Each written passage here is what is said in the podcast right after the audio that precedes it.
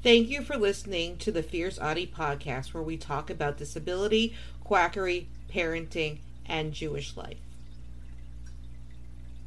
The handiwork of NBC reporter Brandy Zadrozny. NBC didn't like the way this mother healed her child.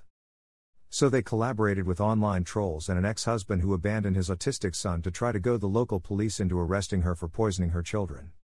Thankfully, the police had the common sense to see through the NBC troll dirtbag ex husband BS.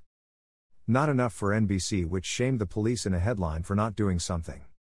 In addition to the trauma of having police show up at her door, the mother has had to stop the treatment, which was having a miraculous effect on her adult autistic son. Laurel Austin, the mother in this story, is an outspoken autism safety advocate and a Christian.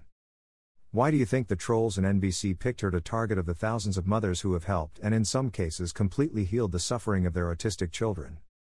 It's pretty transparent, isn't it? The message is clear if you dare to question vaccine safety, even after it has damaged your children, and you treat your children with anything that works, instead of psych meds, you will be attacked. By the way, the attacks included numerous deaths threats generated by the trolls in the NBC article. Yes, these people really are that sick. Note, the NBC article named ex husband Bradley Austin and, and his current wife Carrie Austin as the people involved in this travesty. A previous NBC article by the same author praised Melissa Eaton of Salisbury, North Carolina and Amanda Seigler of Lake Worth, Florida for taking personal medical information from private Facebook groups and using it to manufacture over 100 child abuse complaints against families with autistic children all over the country.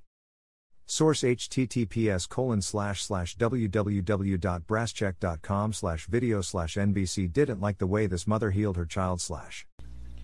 Don't forget to subscribe or follow on Spotify, Apple Podcasts, Facebook, Twitter, YouTube, and Instagram. Keep on speaking your truth and never let your flame burn out.